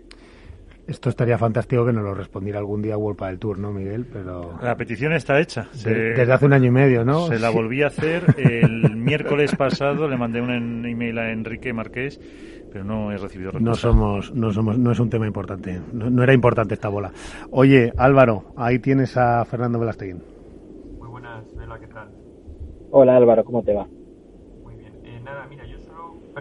bueno, físicamente no te voy a preguntar cómo estás, porque ya he visto en las redes que empujando a Tapia estás, bastante fuerte. Pero sí te quiero preguntar por este nuevo sistema, bueno, de puntuación, de ranking, de clasificación, esta Race 2020. Eh, si crees que va a suponer, bueno, tu opinión sobre ello y si crees que va a suponer muchos cambios, sobre todo de cara al, Master Final, de si crees que va a haber eh, más de una sorpresa en cuanto a los que se clasifiquen y a los que se queden fuera. Álvaro, te soy re sincero. Nos han enviado el mail del ranking hace más o menos una semana, si no recuerdo mal fue la semana pasada. Lo leí muy por encima y sinceramente no le presté atención y quiero hablar con, Cristian Volpe, que es el, el del Deportivo, para que me explique bien, porque sé que es una suma en este año para entrar al máster eh, para el segundo o el tercer torneo creo que solamente se van a contar los puntos. Este, por eso, como no lo tengo claro, y después el año que viene se van a ir descontando el 20% de los puntos a partir de agosto, como no lo tengo claro, no te sé decir absolutamente eh, con certeza a lo que me preguntas Lo que sí es verdad que en toda mi carrera en lo único que me he preocupado, porque en el tema del ranking soy bastante desastre en eso, ¿eh? por eso cuando hablábamos con los chicos les digo, mira, yo te defiendo la propuesta mía para jugar a puerta cerrada, que pin, que pan, pero después cuando haya que hablar de ranking, los dejo a los que más saben porque yo ahí me pierdo. Eh, pero yo lo único que tengo claro para el ranking es que siempre me he preocupado por ganar partidos y es lo que me ha hecho que suba en el ranking. Eh, después todo lo demás mmm, no, no tengo el conocimiento. Digamos que no, que no, no, no, ha tenido nunca necesidad de hacer cálculos porque no le va ni en la personalidad ni en la... No, la frase es buenísima, Miguel. Me pierdo en el ranking. O sea, no, claro, cuando eres 16 años número uno... Está, no, Me da igual el ranking. No te puedes perder. En una pista no, pero en el ranking... Esta frase va a pasar a la historia, claro. Pero, Perdona, lo, lo, que sí tengo claro es que para estar en lo más alto del ranking eh, no hay fórmula que valga más que la de ganar partidos. Y trabajar como un animal, está claro. no, no hay, yo no conozco otra fórmula porque en los despachos nadie fue el número uno. ¿eh? Todos los que han sido el número uno es porque han ganado más torneos y más partidos que el resto. No, no, sí, eso está claro. Sí, lo que pasa es que la frase eh, descontextualizada es maravillosa. Fer, eh, mira, tengo a Nacho García que, que se va a ir, pero bueno, te lo dejo, te lo dejo una última pregunta que se tiene que ir. Eh, Vela, nada, una cosita solamente. Eh, con todo el tema de las negociaciones, a mí hay una cosa. Antes decía que si no, hacías una comparativa con otros deportes, que crees que no hay muchos deportes en los que los jugadores hayan arrimado tanto el hombro eh, y que hay que contar bien un poco el papel de los jugadores. Igual la clave está un poco en eso, ¿no? En que los jugadores realmente no contáis bien eh, lo que hacéis en la trastienda y acabáis siempre en un segundo o tercer plano. Eh, en este caso, esto puede ser de alguna manera el inicio de esa ansiada asociación o algún tipo de representación del colectivo de jugadores? ¿Hay, hay algo de eso? Solo un apunte, perdona Fer, antes de que contestes. World de Tour, desde mi punto de vista, y no lo digo a malas, tampoco se encarga de contar mucho lo que los jugadores hacen, tampoco. Pero bueno, dicho esto... La pregunta de Nacho. La pregunta de Nacho, perdón. Eh, Nacho, mira, yo soy muy claro. ¿eh? Eh, nosotros con World del Tour tenemos contratos individuales.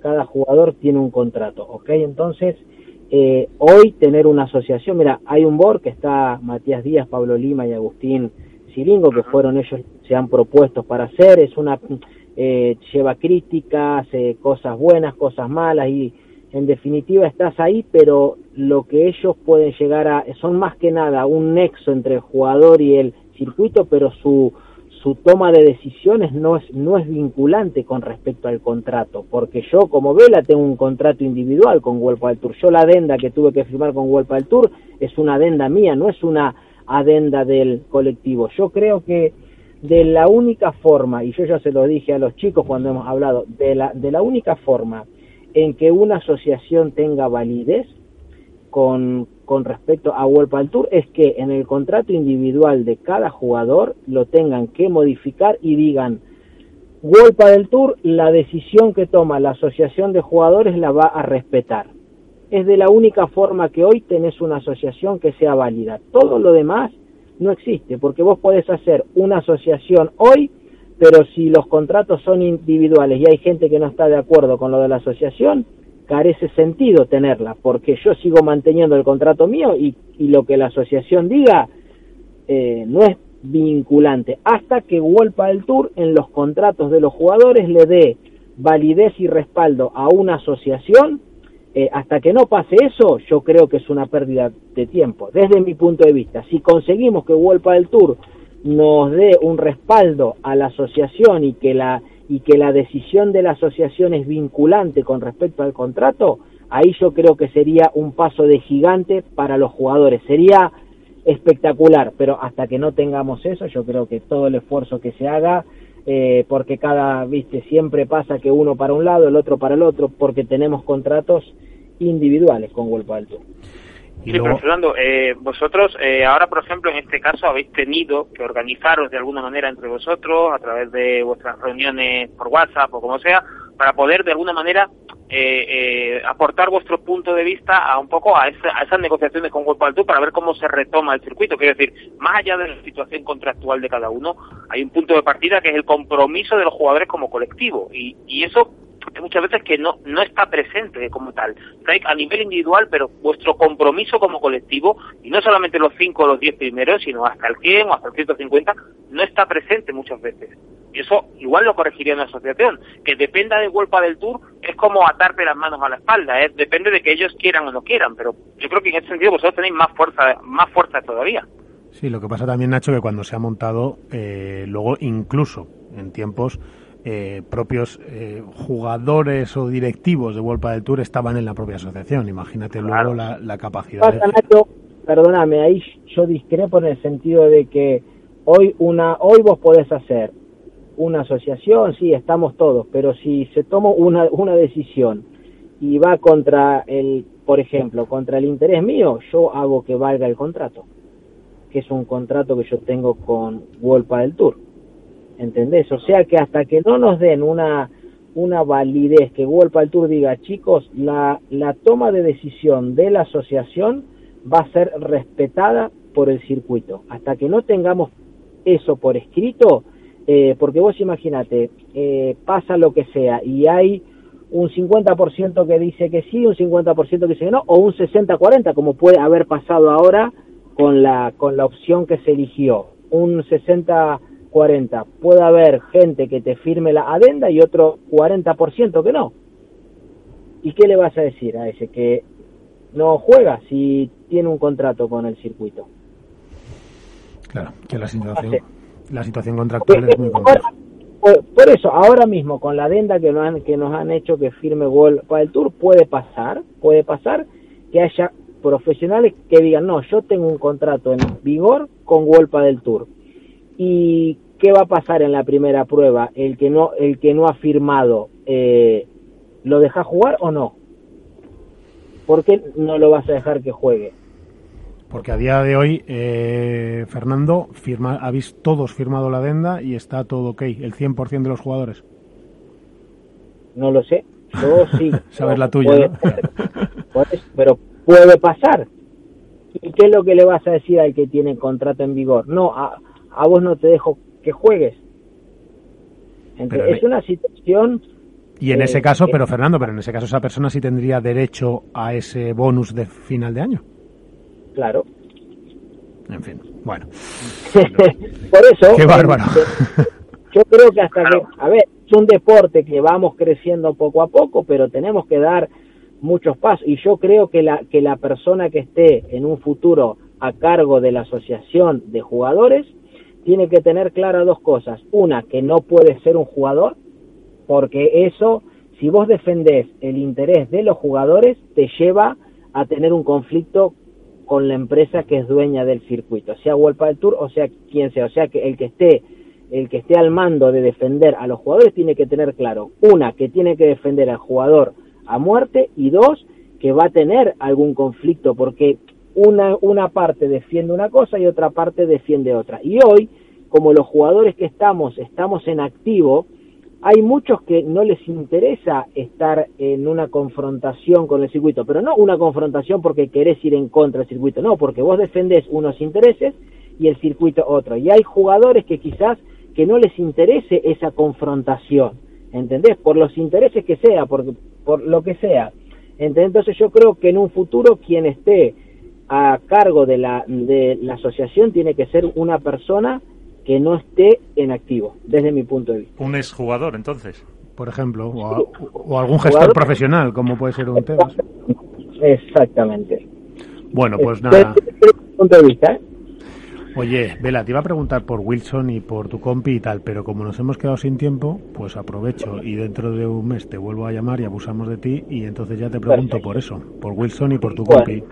Hablaremos, yo siempre que me llamen no tengo problema porque a toda la gente que sea de un medio, sea del otro, todos los que poquito a poquito suman para que el padre crezca, a mí me van a tener siempre. Bueno, pero tú ve apretando ahí, ¿eh? apretando para que esto vaya mejorando en el camino que tenga que ser, que, necesitamos, que necesitamos eh, esa visión. Así que bueno, muchas gracias, Vela, buenas noches, gracias por dedicarnos tu tiempo y, descansa. Saludos a todos, nos vemos pronto. Gracias. Adiós. Pues muy interesante todo lo que ha contado, ¿eh? es una pasada. Es que hablar con Vela es una, es una, es que es brutal. O sea, es que hablar con Vela es como poner las cartas encima de la mesa. No, no, no, Es como ver, venga, Olin, ¿quién ha ganado? Pues sacamos todas las cartas y claro, se No, no se corta y, tiene claro los intereses de un lado, de otro y de los, suyos propios, empezando por ahí. Lo claro, porque fijaros que ha hecho una cosa muy interesante y es que, que es esa que por eso le he preguntado, porque claro, si ahora, por ejemplo, él, ha dicho 60-40, no da puntada sin hilo, si lo dices porque es así. Y segundo, es decir, 60 el 60% de los jugadores han firmado esta adenda por la cual renuncian a ese bonus y el 40 no. Se puede dar la situación estrambótica, estrambótica de que de repente un 30 40% de los jugadores sí cobren el bonus. Ahí no lo cobrará ninguno. No, no, es que ya lo ha dicho, ¿eh? que, si, que si no lo firma... Al ser contratos individuales cada uno... Si tú mantienes el contrato que tenías, pues oye, el World del Tour tiene que tener el bonus. Lo que pasa que yo intuyo que los, los grandes del ranking a lo mejor son los que han han podido firmar. Renunciar, sí. Eso, renunciar. a mí me consta que los de arriba, por eso, los que yo conozco todos. Que es más improbable que a lo mejor eh, al final el bonus lo cobren los, los de abajo. Un poco por los rankings, por los resultados. No sé. Sí, pero esa, esa es la debilidad que tienen los jugadores. Yo, creo que efectivamente no, no se trata de contrato que tú tengas con el circuito, se trata de compromiso que tú tengas con el colectivo de jugadores. Eh, y a partir de ahí, el compromiso,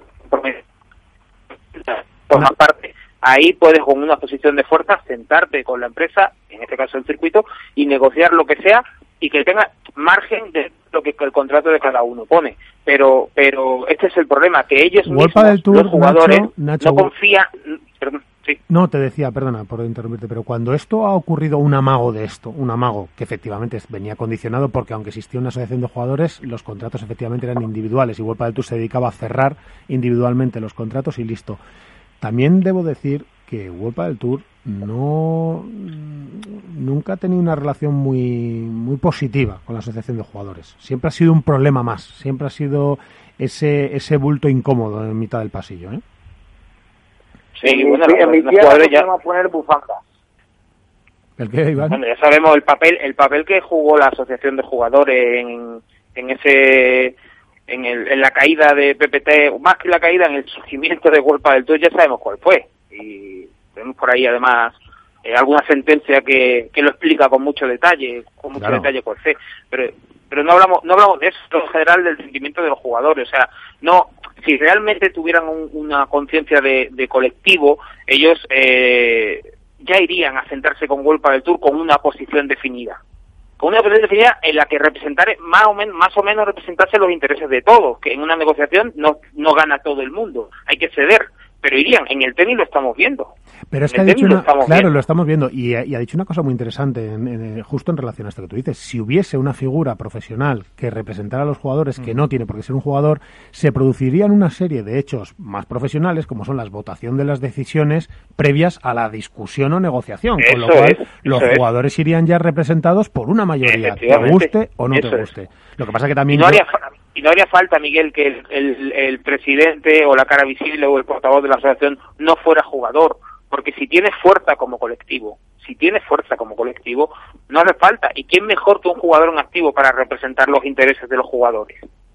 El problema está en que ellos mismos saben que no confían y por eso a mí me sorprende mucho un poco eso de que le pidan a Wolpa del Tour que reconozca a una asociación. Es como que Wolpa del Tour debe dar validez a la asociación cuando es todo lo contrario. Pero los jugadores lo que, Pero, yo, yo le entiendo, pero yo le entiendo. Es que cuando se ha formado, cuando se ha formado, bueno, vamos a ver, en el cuando estaba formada, cuando estaba formada, al máximo representante o, o presidente barra portavoz de alguna de estas que ha habido, que ha habido varias, ha habido dos o tres, el propio World del Tour le ha escrito a través de alguno de sus, de sus directivos, le ha escrito un mail por detrás personal, en mitad de una negociación compleja o donde había un problema, diciéndole, eh, esto te queda muy grande, así que lo que tienes que hacer es dejarlo. Es decir, es que estamos hablando de, a veces, a veces, estamos hablando de esto, de un nivel eh, difícil, eso, forma parte, eso forma parte del juego, Miguel. Bueno, pero es un juego no aceptable.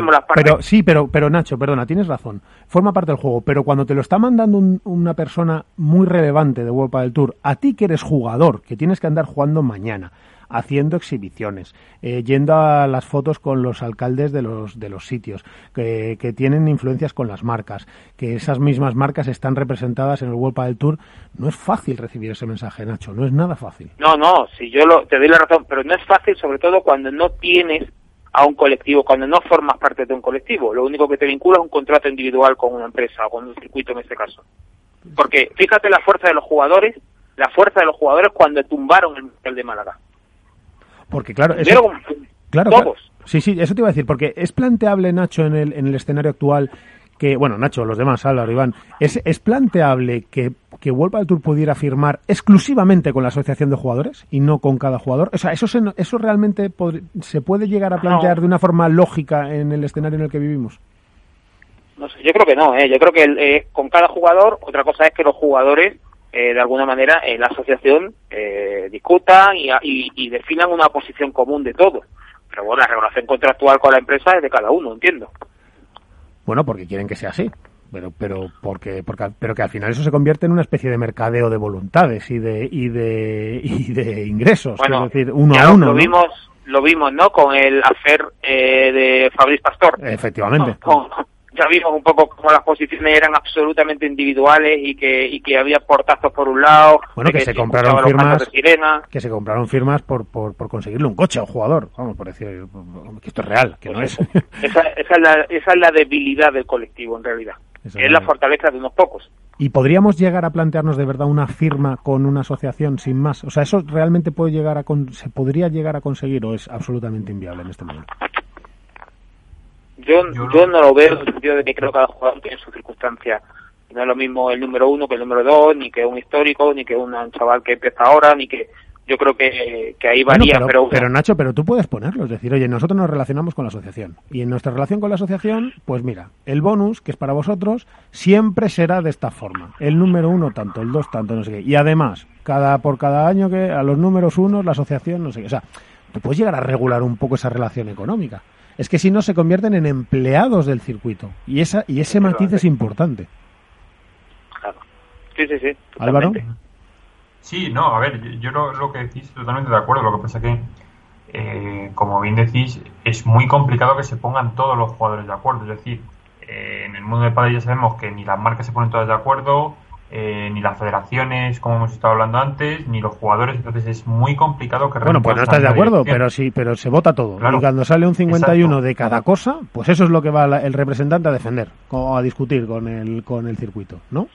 Exacto, exacto. Lo que pasa que, claro, eh, desde el momento en el que, desgraciadamente, en este sector, en el que hay alguna voz disconforme y, y no esté de acuerdo, pues eh, al final es, aunque haya una mayoría que sí, al final es que no o no se hace nada. Fíjate, Entonces, fíjate Álvaro, que yo creo que si esto fuera así, World del Tour se quitaba 156 problemas en masculino y 89 en femenino, por decir. Es decir, tenía un problema que un gestionar, negociador. un negociador, Exacto. un problema que, que negociar.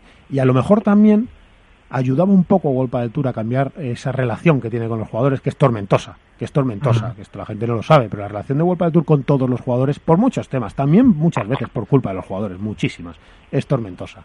Es Muy verdad, tormentosa. es verdad. Mira, Muy lo estoy diciendo y Miguel me está haciendo el gesto como que pego un palo. No es verdad, porque le estoy pegando un palo a los jugadores, porque son muy complicados, porque tienen... Pero claro, cuando a ti te dan la posibilidad de defender tus intereses, tú defiendes tus intereses. Y, y, y en ese momento defiendes tus intereses frente a la World del Tour, frente a tus compañeros, frente a lo que pensarán, frente a tus marcas. Y eso, pues multiplicas un problema por 156 y cada uno con sus circunstancias. Y yo no, creo- pero Miguel, aparte que hay, hay una cosa muy clara, que la relación de los jugadores con World del Tour eh, en función del ranking no es la misma. O sea, no, No, es la claro, misma la relación que tiene Claro, World claro. del Tour con Fernando Velasteguín que con la que tiene, no ya no me voy a ir muy lejos, con Maxi Sánchez. O sea, yo te estoy hablando con Fernando Velasteguín, que ha sido 16 veces número uno, es el único jugador que no ha tenido un vídeo de felicitación por su cumpleaños por parte de World del Tour. Por ejemplo, o sea, ya ahí vemos la relación que hay. Un jugador que ha sido invitado a la Gala Laureos por el, primer jugador de pádel de la Gana Laureos y no ha tenido ni una mínima mención por World del Tour. O sea, también la relación personal de World del Tour con cada jugador es muy distinta. No, y la pero, presión que pero unos con no es con muy distinta. otros es no con el, misma. pero no es muy distinta. Es que eh, con el que es un poco, con el que es adulto, con el que es independiente y con el que es para para juicio de World del Tour discordante, pues cambian las relaciones. Entonces, claro, pero que, pero que imagínate que escuchar aquí a Vela 20 minutos, Iván, es una maravilla. Si, si, si, si no hay más que escucharle para darse cuenta de que estamos ante un deportista maduro, hecho, con ideas claras, ¿vale? Que luego le saldrán mejor o peor. Pero que eso eso es muy solucionable además en el futuro, porque tú puedes tener una relación con una asociación y luego guardarte, porque lo negocias así con la asociación. Oye, además es que como World del Tour yo tengo esta relación económica con la federación, con, perdón, con la asociación y bla, bla, bla, lo que sea. Y además, mira, en la negociación me guardo, yo me puedo guardar siete contratos, que son siete balas de oro de no sé qué, para los extraordinarios que yo estime. Bueno, pues ya está. Y vas solucionando las historias así. O sea, un mix, porque si no, al final lo que tenemos son 300 no sé cuántos empleados de World del Tour. Y harán o perdón, lo que digan. Que no puede tener empleados, porque si no serían falsos autónomos. Bueno, esa es otra. esa es otra, claro, pero bueno, está salvado. Me parece que ese tema se salvó, pero bueno. Sí. En fin, bueno chicos, pues nada, yo creo que no nos hemos dejado nada en el tintero. Vamos a, vamos a coger un poquito de aire, que te voy a traer una última persona.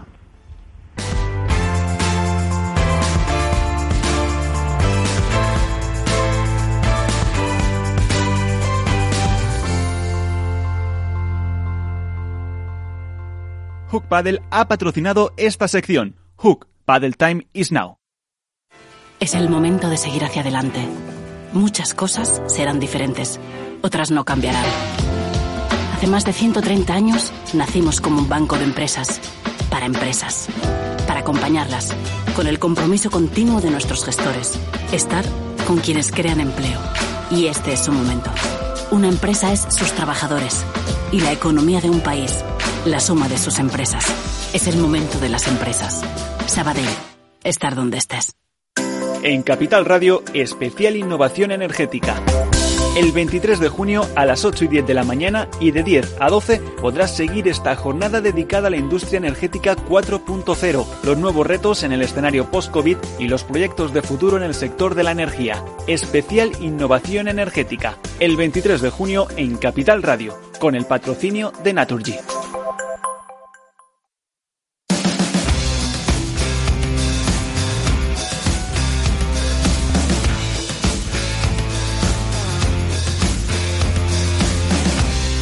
Esto es Padel en Capital Radio.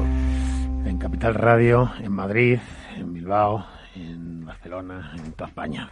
Eh, bueno, pues estamos de salida de este primer programa ya 100% Esto es Padel y quería traerte un último invitado, Miguel. Mira, mira quién tengo aquí, un, a ver. un, maestro, un maestro de los que molaban, que no son esos maestros duros que estaban con la regla. Este es de los que molan, ¿no? Bueno, eso parece. Ah, habrá que verle también en, en, directo los momentos los momentos complicados, cuando te queda alguna colleja. Sobre todo ahora que tiene que tiene algún enano por ahí. Manu Martín, buenas noches. ¿Qué tal? Muy buenas noches a todos. Pues eh, aquí estamos. ¿Cómo, cómo, va, ¿Cómo va todo, maestro? ¿Cómo ha ido esta temporada COVID y, y cómo está la familia? Pues bueno, por suerte estamos todos bien. Y, y joder, unas ganas que teníamos terribles de, recuperar nuestra actividad, porque al final, bueno, somos deportistas todos y, y no estábamos, no estamos acostumbrados a estar encerrados tanto tiempo, así que estamos como locos ya a fuego. Oye, eh, Manu, vamos a ver, yo te, yo te quería preguntar varias cosas. La primera, o bueno, por supuesto ya estáis de, de, entrada, supongo, estáis a tope, ya te he visto en las redes, te he visto por todos lados. Eh, ¿cómo, ¿cómo te has cómo te has encontrado a tus jugadoras? Cuando han venido has dicho, coño, pues te vuelven como un tiro, joder, macho, se les nota que, no. ¿Cómo, cómo, ha sido? Bueno, a ver, eh, yo Ale, obviamente desde el primer día, sí que es verdad que los, los dos o tres primeros días eh, pues estaba más fuera de ritmo, pero, bueno, Ale es de esas jugadoras que, que de hecho lo hablamos ¿no? cuando los primeros días de entrenamiento, que, ya está acostumbrada a volver de lesiones. Esto más o menos es la misma situación que cuando se ha lesionado, ha tenido ya varias lesiones gordas, pero bueno, hay personas que son más hábiles y Ale, pues eso, yo recuerdo el primer día después de la lesión de rodilla que la primera cesta que le tiro, le pido que juegue el globo cruzado y me clavó. Los primeros globos ya iban al sitio y decía, madre mía, si, si yo tengo que hacer esto después de estar siete meses parado, donde pongo el primer globo no entra en el club. eh, entonces, la verdad que ella se ha, se ha, repuesto bastante rápido, lógicamente con falta de ritmo al principio, pero como ha estado entrenando físico, se ha quitado bastantes kilos de encima y, ha afinado. Pues ella le ha servido, en realidad ella le ha servido para concentrarse en su físico, apurar la dieta y, y está como un toro ahora, está, está como en la versión 2016. O sea que nos ha venido bien. Mira que la he visto yo, mira que la he visto yo durante todo el confinamiento, que no paraba de, sacar ahí recetas y, eso le decía yo. Yo estaba, yo estaba, perdón, iba a decir una palabra de, esta se puede decir, yo estaba acongojado pero pero con las letras cambiadas, decía, madre mía, pues si no hace más que cocinar, pero no, no, es que claro, sacaba en, debía ser que sacaba en en Instagram y en eso lo único que hacía porque está finísima. Si la vi ayer y está, ¿verdad? Está como con esa cara que se le, que se le, nota, se le nota mucho a Ale, porque Ale, que es muy guapetona la tía y, tiene una cara muy redonda. Entonces, en cuanto está fina, claro, se le, se le queda una cara más cuadradita. Y ayer lo estaba viendo y, y la vi, pues eso, efectivamente. O sea, está, está como en el 16, ¿no? Has dicho. Tal cual. Yo creo que los, los pasteles se los comía el vecino. Y, pero bueno, eh, son pasteles healthy y, tal, ¿no? Pero yo creo que ya no se los ha comido. Oye, ¿y Ari, que es más joven, cómo ha pasado todo esto? Pues eh, la verdad que Ari, eh, yo cuando la he cogido llevaba dos, ya llevaba dos o tres semanas, porque ahí empezaron antes, de hecho. En, en, Tarragona empezaron antes a entrenar y, y la verdad que ha venido echado un toro. O sea, es que los primeros partidos que hemos jugado una velocidad de bola terrible. Han aprovechado para visualizar partidos, nos han puesto un gol todas las semanas. Teníamos partidos, han hecho sus deberes eh, mentales. Y bueno, pues yo ya te digo, lo, es un poco el símil de, de, estar lesionado pero sin estarlo, sin las frustraciones y los miedos que eso te produce y, bueno, eh, al final sí que lógicamente todas las parejas, todos los jugadores las primeras semanas estaban un poquito por debajo del nivel. Ahora mismo están poco a poco acercándose a, niveles competitivos y quizá lo único que, que, puede llegar a pasar factura, sobre todo en los primeros torneos, pues es eso, ¿no? El, otra vez volver a tener tu primer torneo de nuevo, que hay un sistema de, clasificación que tiene sus peculiaridades y que te puede, eh, te puede venir bien o no, te puede penalizar y, bueno, pues otra vez el, decir, estaré, estaremos, eh, seremos competitivos. Pero Manu, oye, mira, ahora que lo has dicho, a ver si tú me puedes explicar lo del race, porque lo del sistema este de puntuación race, porque yo creo que, vamos, ya te, ya te adelanto, Manu, que hemos tenido antes aquí a Vela y, y no he sido capaz de explicárnoslo. y pues si él no te lo ha explicado, corta, cámbiame de tema. Entonces, cuéntamelo. ¿Cómo, cómo, a ver, ¿cómo se, lo, ¿cómo se lo contamos esto a nuestros radio oyentes para que entiendan lo del Race? A ver. Si yo no lo he entendido mal... Eh... ya empezamos mal, ya, entramos mal. Al final esto va a ser la parte contratante de la primera parte. me gusta, porque, pero esto lo dice porque como le he dicho lo de Vela, pues voy a andar yo con ojo. me, curo, en salud. Que, si Vela, que te diré que Vela tenía una frase mítica, que luego te la diré, que, que nos ha dicho que, que él nunca se ha preocupado del ranking. A raíz de esto decía, claro, yo nunca me he preocupado del ranking. Y le he dicho, claro, nos ha jodido. Claro, ahora sí, ahora sí. 16 años número uno. Claro.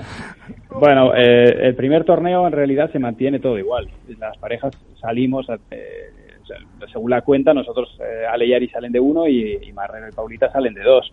A partir de ahí se van sumando los puntos sin tener en cuenta las, las pruebas que, que jugamos el año pasado. Y se han hecho un supuesto de si superamos los 10 torneos se maneja de una manera y si no llegamos a esos 10 se manejará de otra, porque ahora mismo estamos un poco pues en cuadro, ¿no? Ya sabemos que eh, se han propuesto dos partidos, o sea, dos torneos en Madrid, que se han anunciado, Iván ya ha puesto en redes que está Valladolid y, y parece ser que va a haber Málaga, y bueno, se presupone que va a haber unos cuantos torneos, pero claro, nadie, nadie nos asegura que, que de repente llegue octubre o noviembre y, y haya un rebrote y, y, tengamos que hacer un ajuste. Entonces, se han establecido dos, dos escenarios, uno con más de 10 torneos y otro con menos de 10 torneos, y en, en base a eso, pues hay una serie de, de torneos que, lo, que tú puedes puntuar con los mejores resultados si son más de 10, no sé si te puedes eh, descontar hasta dos, en caso de que estés enfermo o pilles COVID y, tengas que estar ausente en la competición, un número de torneos.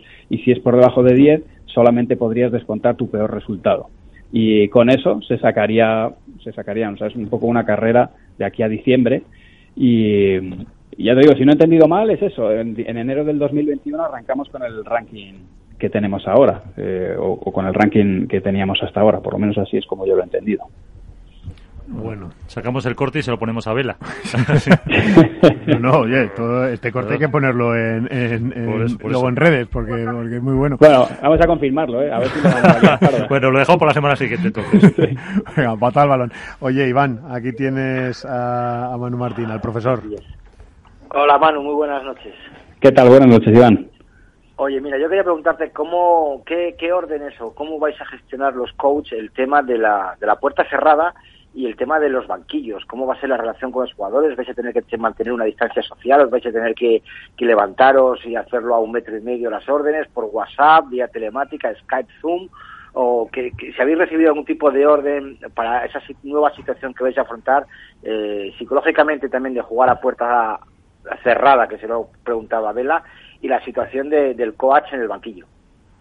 Pues en principio estaban revisando todas todas estas situaciones, las estaban revisando. Aparentemente, bueno, de primeras tenemos que hacer o, tienen que hacer todos los jugadores un, test para asegurar de que, de que ahora mismo no están pasando el COVID cuando vayan a jugar.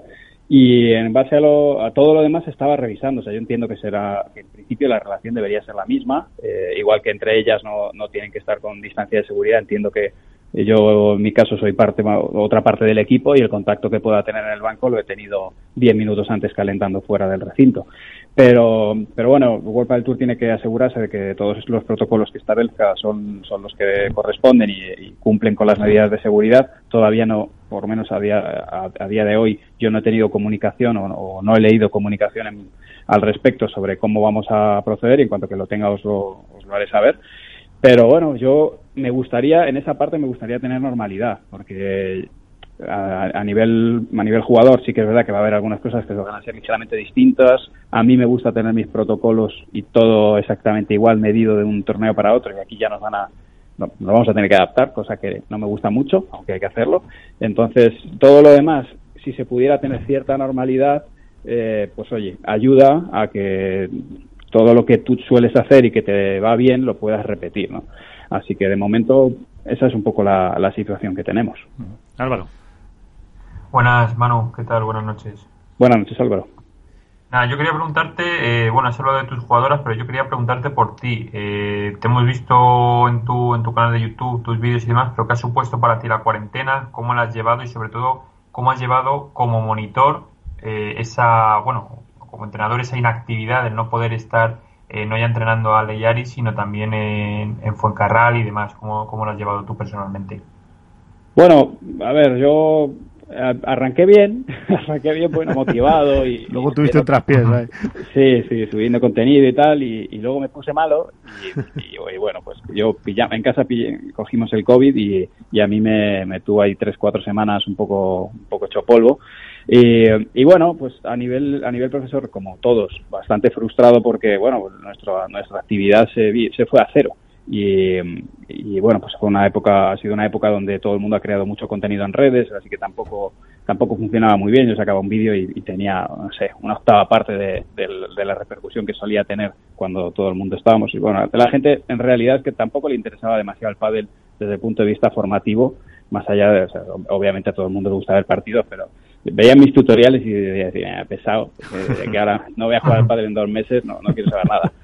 Y, y bueno, pues de alguna manera, pues eso también, también pues todos los eventos, clinics, eh, todo, todo cancelado, ¿no? Entonces sí que supuso un poco, un poco de traspiés, luego ya obviamente te adaptas y, y a funcionar, ¿no? Pero sí que hubo momentos ahí. Decíamos, decíamos Manu antes, bueno, a nivel económico, pues claro, todos nos estamos pegando un golpe tremendo, ¿no? Pero claro, a nivel emocional también, a nivel psicológico también y tal, pero que no es, que, tiene su parte negativa, pero su parte positiva. Yo hablaba antes con Vela y le decía que esto nos ha, nos ha enfocado, yo creo, ¿no? Aparte de dejarnos, primero, aunque, aunque hemos sufrido mucho a nivel emocional, es verdad que físicamente hemos descansado mucho, hemos salido de ese estrés obligado en el que vivíamos absolutamente, que, nos, que, entiendo que volverá o no, no lo sabemos, pero es verdad que eso nos ha permitido enfocarnos un poco, el tener mucho más tiempo con la familia, el, el recuperar sensaciones familiares, sensaciones de casa, que yo creo que se habían perdido, nos está haciendo un poco como diciendo, bueno, pues voy a ver con lo que me quedo, que es más productivo, y luego que tenía mucha jarana, mucha verbena de otras tantas cosas, pues igual le dedico menos, ¿no? Nos está enfocando a todos. ¿Es así también en el caso de los entrenadores y de los jugadores? Sí, quizá los jugadores están quizá los jugadores están más enfocados. Viven más enfocados, claro. Sí, los, los que están arriba eh, y se dedican a ello, porque luego hay una zona media o baja del cuadro que a lo mejor tienen que compatibilizar con otra actividad profesional, pero, pero los que están arriba yo creo que están enfocados. Sí que los entrenadores hemos, nos hemos dado cuenta que, que tienes que tener una alternativa, que porque oye, es que nadie nos dice que en noviembre no haya un repunte, no, que se vaya a ir España entera, pero yo vivo en Madrid y ojito que Madrid eh, Madrid, Barcelona, ciudades así grandes, eh, en, en, un momento ya estamos viendo en China que te meten en casa y, y, me quedo sin trabajar. Entonces sí que estamos ahí un poco con la mosca detrás de la oreja diciendo, eh, ostras, mi actividad laboral es presencial, eh, no implica contacto, pero, pero, bueno, necesitas que esté contigo en una pista y como me vuelvan a meter en casa, me vuelvo a quedar otros dos o tres meses sin cobrar. Y en cierta manera sí que, como tú dices, nos ha reordenado y a decir, bueno, vamos a intentar eh, diversificar un poquito las actividades eh, laborales que tenemos y los modelos de negocio porque nadie te dice que hoy es el COVID, pero que dentro de un año no nos venga otra cosa, ¿no? Y, y esto nadie se lo había nadie se lo había pasado por la cabeza. O sea, estar dos meses en casa. No, claro, esto, esto no estaba en impensable. El esto no ni estaba ni en nuestra peor pesadilla, vamos, ni, no, ni hay demasiadas películas sobre esto tampoco, porque hay una o dos. O sea, que es que ni siquiera en ciencia ficción. No, esto es inédito. O sea, esta situación es inédita. Nos ha, Entonces, dejado, nos ha colocado a sí. todos. Yo creo que nos ha a todos nos ha puesto un poco en guardia, nos ha, nos ha, pegado un meneo como para decir, bueno, que te puede pasar esto, como te puede pasar otra cosa, vamos a estar atentos y no nos relajemos porque pasado mañana es, es otra cosa u otra situación y hay que estar preparados. Uh -huh. Entonces, yo creo que ese es el lado positivo de, de esta crisis de, de, adaptación al medio, ¿no? El proceso, una, una, el proceso de, o sea, los plazos de entrenamiento son suficientes para llegar al 100%. A ver, al 100%, o sea, al 100% vamos a llegar más o menos. O sea, suficientes no, ritmo, suficientes ¿no? no. no, no son suficientes porque en realidad nosotros cuando nos hemos enterado que competíamos, o sea, lo que hemos, el ciclo que hemos podido preparar no es suficiente como para llegar al 100%. Lo que pasa es que como son los mismos plazos, más o menos para todos, el espectador no va a notar gran diferencia. Pero exactamente eh, igual que la pretemporada que, que hicimos de enero a marzo, no es, porque cuando tú haces ya la pretemporada, sabes tú las vacaciones que te coges en enero, planificas cada semana y estás montando partidos cuando corresponde. Nosotros hemos montado partidos cuando nos ha dejado la ley. Entonces, eh, no es exactamente igual. Bastante bueno, porque es bastante bueno, pero a mí me gusta hacer las cosas con tiempo, planificadas y saber lo que hago en cada momento y por qué. Y eh, en este caso, pues bueno, nos hemos tenido que adaptar, hemos entrenado outdoor porque no podíamos entrenar indoor hasta que no nos han dejado ir a un indoor. Entonces, bueno, eh, regu regu, pero llegar llegamos. No bueno, oye Manu, lo, lo, Sí. lo, bueno ahora, lo que vais a tener cu- cuidado, macho, en los asientos, vosotros los maestros, es que, claro, todo, cuando haya streaming ya, todo lo que digáis se va a oír. Porque, claro, a puerta cerrada estos tres primeros, o sea, ya las broncas estas de que, que no volés, coño, no, que no, eso ya no se lo podéis decir. Y, claro, Tendremos códigos, tendremos códigos. Vamos a empezar cuando diga verde, verde, verde. verde, verde, muy verde, ¿eh? Muy verde. Que, que esto es muy verde. Bueno, Manu, oye, nada, te seguimos. Por cierto, he visto que habéis sacado un nuevo módulo de Padel NBA, Padel Sí. NBA, que, en el cual estás muy involucrado y, y que animo a todo el mundo a buscarlo y a verlo. Que además, si no me equivoco, me parece que es por 90 euros o 90 y algo euros. 99 hemos sacado una promoción, hemos intentado ahí ser un poco transgresores y, y cambiar un, un curso que generalmente eran varios cientos de euros, lo hemos puesto a, a 99. A ver si por, si por volumen vendemos, estamos bien. Además, si no vendemos, a, mí, no. a mí me ha dicho un amigo que está feno, o sea, que esto es como verse Netflix, o sea, que tú te haces un curso como si te vieras Sí. Netflix, por capitulitos y tal. Exactamente, pones ahí por la noche antes de acostarte y así no hay excusa. Toma ya, pues mira, pues eso que lo sepáis. Y luego ya, pues si le queréis seguir, que recuérdame siempre el nombre, que nunca jamás me acuerdo de los nombres de, de donde realmente, porque claro, ¿sabes lo que pasa? Que como yo ya te tengo eso que, que ya estás suscrito al canal, y entonces o me aparece en mi timeline de Twitter los vídeos que pones, o en Instagram también ya me los ponen, o sea, ya me los ponen siempre. Entonces ya no, no te busco el nombre, porque ya siempre que abro, pum, de los Sale primeros. Entonces anda, recuérdanos el nombre para que la gente pueda aprender un poquito de pádel. Pues eh, me podéis seguir en arroba manumartin83 en Twitter y en Instagram y en Facebook y el canal de YouTube es Mejora tu Padre. Pues ahí, y luego como hace aventuras de TikTok, y en fin, que tiene mucho, que ofrecer. Oye, Manu, eh, amigo. Es lo que tienen los millennials. de los millennials. Bueno, Millennium por los pelos. ¿eh? bueno, pero él físicamente es como un millennial, sea, a mí me da miedo. Oye, Manu, amigo, que, que nada, que me alegro de escucharte otra vez, que me, me gusta verte que te has cuidado y que la familia está bien y, y nada, que a ver cómo a ver cómo gritan las chicas sin público y te vemos en nada, ¿no? ¿Qué- ¿Cuál es la primera fecha? El 28. La- sí, la semana del 29, eh, pues eso, martes, miércoles, deberíamos estar ya en pista, aunque no lo veáis, pero bueno, en los, en los blogs de YouTube ahí os mantendré informados. Pues antes, antes te veré, antes intentaré ir a verte y a, a- con mi con mi Alejandra y con y con Ari, que es una fenómena que da gusto verla, que es todo sonrisas y caras y tal. Antes te iré a ver. Pero bueno, mucha suerte, maestro. Pues muchas gracias. Esperemos dar buenos resultados. Un abrazo. Bueno, pues nos vamos. Oye, nos ha quedado más o menos una cosa que no está mal. Álvaro, buenas noches. Muy buenas noches a todos y nada, nos escuchamos la semana que viene. Descansa. Iván, has estado muy bien hoy, ¿eh? Iván. ¿Estado? Iván. Dime. Que has estado muy bien, dice. Está muy bien, ¿eh? Muy bueno. Bueno, como procuro que me dejen estar, ya sabes que mi línea editorial es la misma que la tuya. Bueno, Mira a ver si el COVID no te está ablandando, que todo puede ser. No, no, no, el COVID no me ablanda, todavía, todavía no. Bueno, Mejor que algún, algún mensaje, alguna llamada que siempre recibo extra, me intentan ablandar, pero no, todavía no la consiguen. Bueno, que siga teniendo brillo esa cabellera, o lo que sea. Venga, gracias, Miguel, hasta la semana que viene. Bueno, pues nosotros tenemos portazo nuevo también. Pues ala, vamos a pegar un portazo y que sea lo que Dios quiera.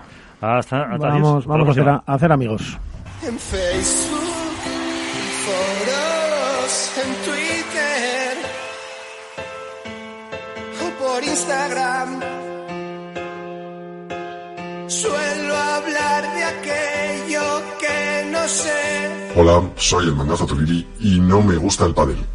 Volvemos, volvemos cuando no lo esperábamos y lo hacemos con un mensaje de optimismo, de gratitud y de esperanza.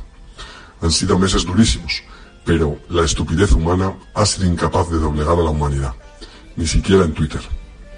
Podríamos comentar lo no sucedido en el mundo del pádel, el nuevo golpe de Poquito Navarro, de balcón a terraza, los hilos de Minikoyak desde Barcelona en un intento de justificar lo que estaba cobrando sin trabajar, la unión de los jugadores de pádel, esta vez sí, en torno al en el pádel sí hay distancia. El nuevo desprecio de Vuelta del Tour a los pequeños influencers que tanto han luchado en este tiempo por el pádel, como Iván de Contrapared. Pero no, no toca. Toca sonreír y seguir. Y toca sobre todo apoyar a esos profes que estaban en B, a los que estaban en A pero no han cobrado el ERTE, a todos esos trabajadores que están más tiesos que la picha a un novio y que, aún así, vuelven a sus puestos o vuelven a buscar trabajo con más moral que un pre-previa de 30 años en un Open. Y a todos los que no se dedican al pádel también, los que están los que están estando igual de jodidos y olvidados por nuestros políticos. En cualquier caso, ya lo dijo Fernando Simón, en España apenas habrá uno o dos torneos de Vuelta del Tour. Así que tranquilos, chavales, que hay temporada. Buenas noches.